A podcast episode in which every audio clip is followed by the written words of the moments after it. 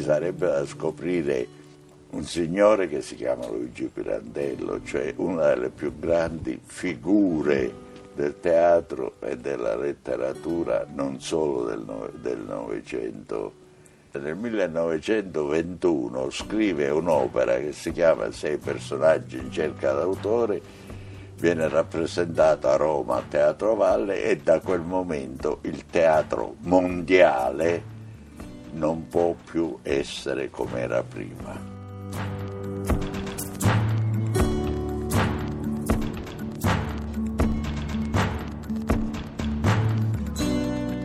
Sara Zappulla Muscarà insegna letteratura italiana all'Università di Catania e nei suoi studi si è occupata a lungo e variamente di autori siciliani come Verga, Capuana, De Roberto e appunto come Pirandello, di cui tra l'altro ha curato nel 1993 la prima edizione di tutto il teatro in dialetto. Allora, eh, Sara Zappulla Muscarà, partiamo proprio da qui. Qual era il rapporto di Pirandello con il suo dialetto? È stato un rapporto intenso, forte eh, e amorevole. L'amore per il dialetto è già testimoniato dalla sua tesi di laurea, perché come è noto si è laureato a Bonno con una tesi sui suoni e sviluppi di suoni della parlata di Girgendi in tedesco, ovvero la mia dolce lingua natia, come la definisce. Quindi un rapporto d'amore, ma anche un rapporto da filologo, da studioso. Sì, con grande competenza. Poi la bellezza, la ricchezza del suo teatro in dialetto è che usa una lingua, lui la chiama pan siciliana o un siciliano ecumenico perché solo una commedia Liolà è scritta in puro girgentano, tutte le altre sono scritte in un dialetto che attinge a tutte le aree dell'isola e in particolare alla sua, che è quella appunto agrigentina, e a quella orientale catanese perché quella quella degli attori che quei suoi testi mettono in scena, cioè Giovanni Grasso e il comico, ma anche il primo grande interprete del suo umorismo, cioè Angelo Musco.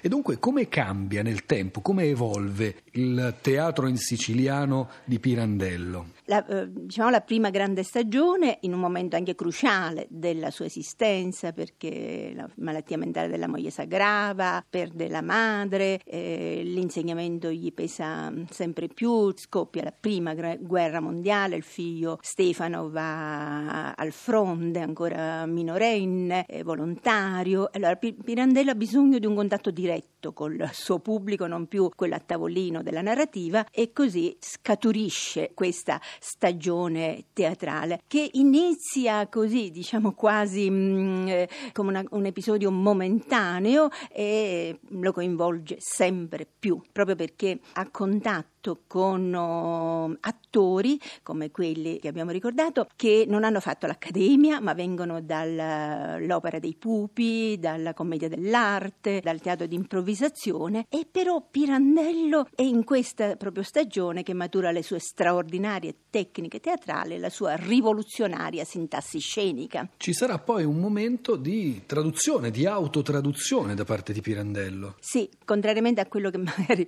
eh, spesso viene affermato mh, mm, la gran parte di questi testi nasce in, eh, in dialetto, come Pensaci Giacomino, Leolà, Giarra, eh, Apatende, Aberita Cuscianceneddi, e poi lui le traduce in italiano. Altre invece sono traduzioni di testi già in lingua come Lumie di Sicilia, Tutto per bene, che prenderà il titolo di Quei guandi gialli, e, La morsa, e altre sono traduzioni traduzioni di opere di altri, quindi come mh, mm, il Glauco di Ercole Luigi Morselli e il Ciclope di Euripide, e due sono mh, mm, a quattro mani proprio con l'amico Mortoglio, Avilanza e Cappedazzo paga tutto. Ma cosa filtra del Pirandello siciliano nei testi del Pirandello italiano? Moltissimo, tesori proprio linguistici di questa um, sua eh, competenza, di questa sua esperienza, di questo suo uh, amore per il,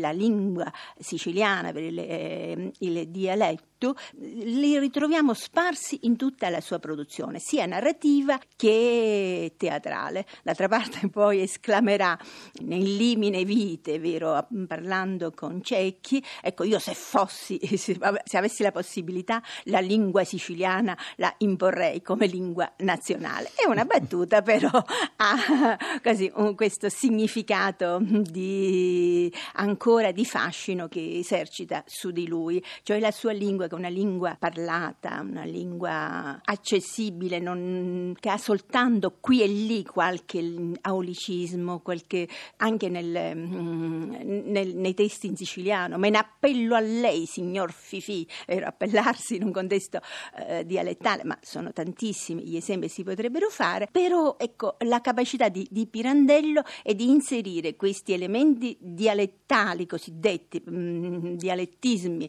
e questo mh, mm, aulicismi in un contesto vero, di lingua eh, piana, di lingua accessibile a, a tutti. Ma c'è un Pirandello siciliano che va oltre, che va al di là della produzione teatrale? Ma io, io, sì, sì, sono convinta che ehm, pensiamo a Beritta Cuciangianelli, poi il berretto a sonagli. Ecco, noi come negli altri testi, ma qui in modo particolare, troviamo tutto il eh, Pirandello futuro. Ecco, lui ha, in Pirandello tu sei tiene, dalle poesie alle novelle, al teatro, ai romanzi.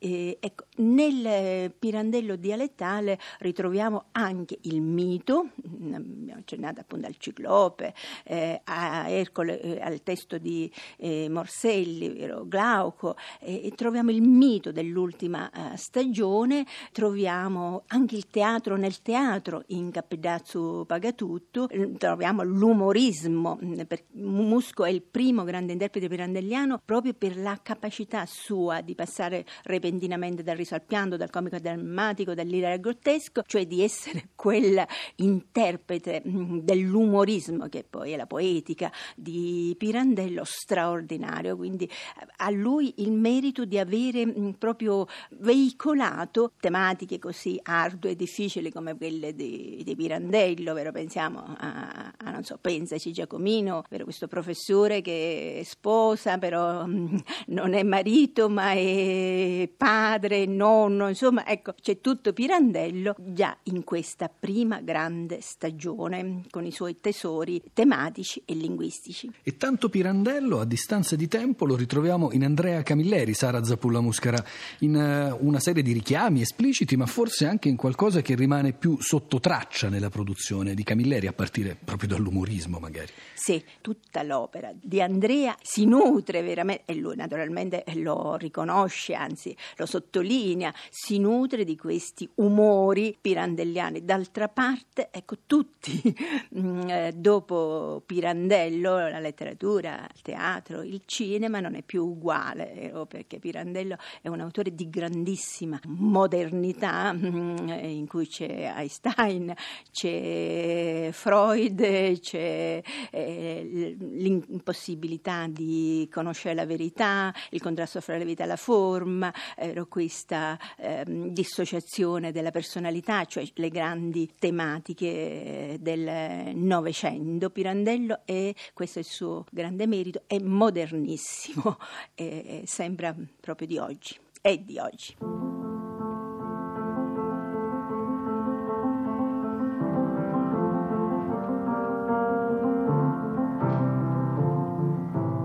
nessun nome, nessun ricordo oggi del nome di ieri, del nome di oggi, domani. Se il nome è la cosa, se un nome è in noi il concetto d'ogni cosa posta fuori di noi, e senza nome non si ha il concetto, e la cosa resta in noi come cieca non distinta e non definita. Ebbene, questo che portai tra gli uomini, ciascuno lo incida, epigrafe funeraria sulla fronte di quella immagine con cui gli apparvi e la lasci in pace e non ne parli più. non è altro che questo. Epigrafe funeraria, un nome. Conviene ai morti, a chi è concluso. Io sono vivo e non concludo. La vita non conclude e non sa di nomi, la vita.